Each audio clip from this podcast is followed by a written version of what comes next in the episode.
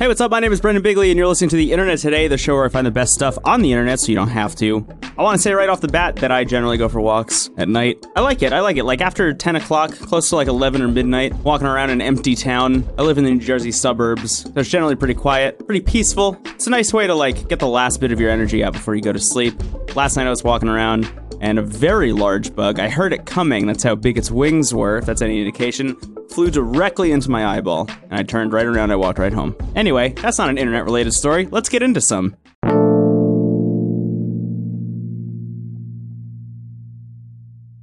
All right, I'm going to lay the story out for you the way that I originally read it. And then I'm going to ask the question that nobody else seems to be asking for some reason. CBS Pittsburgh does a report on this guy's house.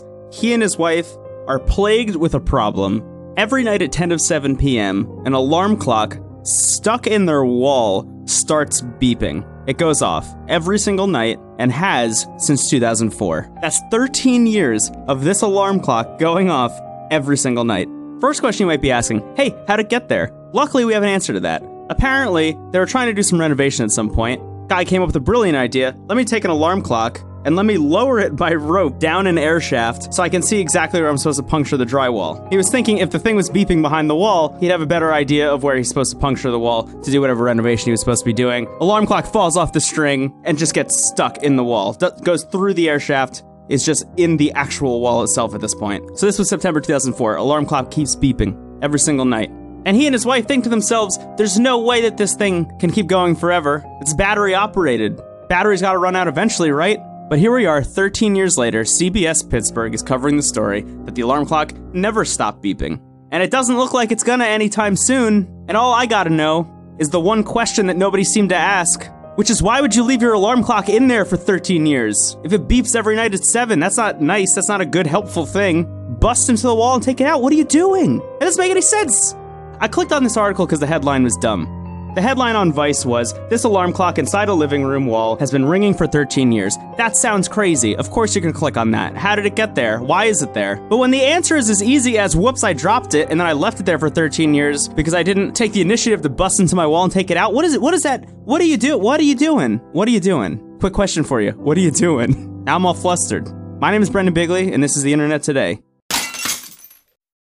This guy named Kieran from North Carolina got an email notifying him that he was about to auto pay his water bill. His bill was $182, which is actually kind of a lot of money now that I'm thinking about it. But anyway, what really pushed it over the edge was a service charge of $99 million $999,999.99 added on to his $182 water bill. He had a $100 million water bill, so he tweeted it out, obviously, because that's absurd and it can't be correct. The company quickly got in touch with him and said, hey, whoops, that's a glitch, our bad. And that's why I said right up front, it's a quick story. I just like saying it. I like saying that a guy got a $100 million water bill. That, that makes me feel good. That tickles the goof centers of my brain.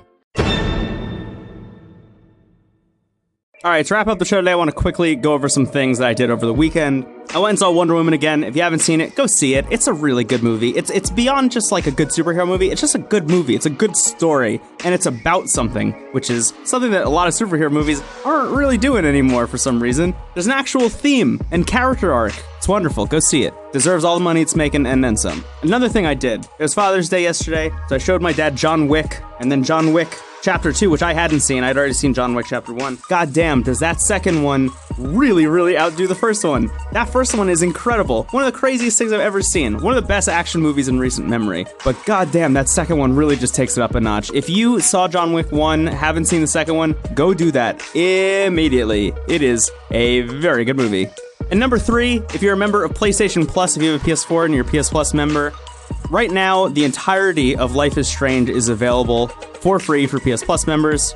Don't call in and do that thing where it's like, oh, it's not really free if you're paying for PS Plus. Like, that's just the messaging that PlayStation uses. I'm just regurgitating it. Anyway, I started playing Chapter 1 of Life is Strange, which is a game that a lot of people have been telling me to play for a very, very, very, very long time. And I gotta say, it is so almost good but I don't think it is. If you don't know what Life is Strange is, it's kind of along the lines of a Telltale game where you're just like walking through this story and you're just experiencing the story and you make decisions here and there. It's actually a little bit more involved than Telltale game because you're like literally walking around and exploring this environment while you're making these decisions. But the big catch of Life is Strange is that you have the ability to rewind time, so you can see how different choices would play out. So there are two things that really prevent me from recommending this game wholeheartedly. Look, it's free. If you have PlayStation Plus, like just go download it and try it because you might have a different opinion than I do.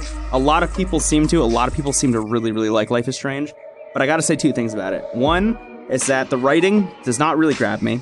It's a game that is incredibly, incredibly dependent on its narrative and its storytelling being top notch for you to want to play it for six chapters or however many chapters it is. The writing did not really grab me in the first part. Number two is the reverse time mechanic just sometimes doesn't work in moments when you would expect it to work. Like, you'll be going through a thing and you'll be like, wow, that was super the wrong decision. Let me press the button to rewind time, and it's like, sorry, not available. And then you have to wait until the end of a scene, you know, which is anywhere between one to five minutes later, and then it's like, okay, now you can rewind. And then you have to sit there and you have to hold the rewind button and then you have to wait for it to rewind all the way back to the last point where you made a decision. And they do a nice thing where they give you another button to speed up the rewinding of time if it's going to take that long. But even that sometimes doesn't register the way it's supposed to and doesn't actually speed up the rewinding of time. It's really frustrating. As much as I wanted to love that game, it just didn't connect with me the way I know it does with other people. And that's fine. Not every game is for every person. I think that's a thing that pe- more people in the video game narrative, overarching narrative, to people who discuss video games online, like really need to figure out is like how to just be okay with not liking a game just because it's not for you. But that said, if you do try Life is Strange and you're like, man, I wish this writing was better, I'm to recommend a different game that you check out. It's called Night in the Woods. It's like a cartoon game where you play as a cat. Uh, she's like a teenage cat who comes home from college. She drops out of college early. Uh, that game has writing that is on the level that I think Life is Strange this should have been at. So if you're looking for that kind of experience, I recommend Night in the Woods. But that said, try Life is Strange first, because it's free, and you'll probably like it. More people seem to like it than not like it.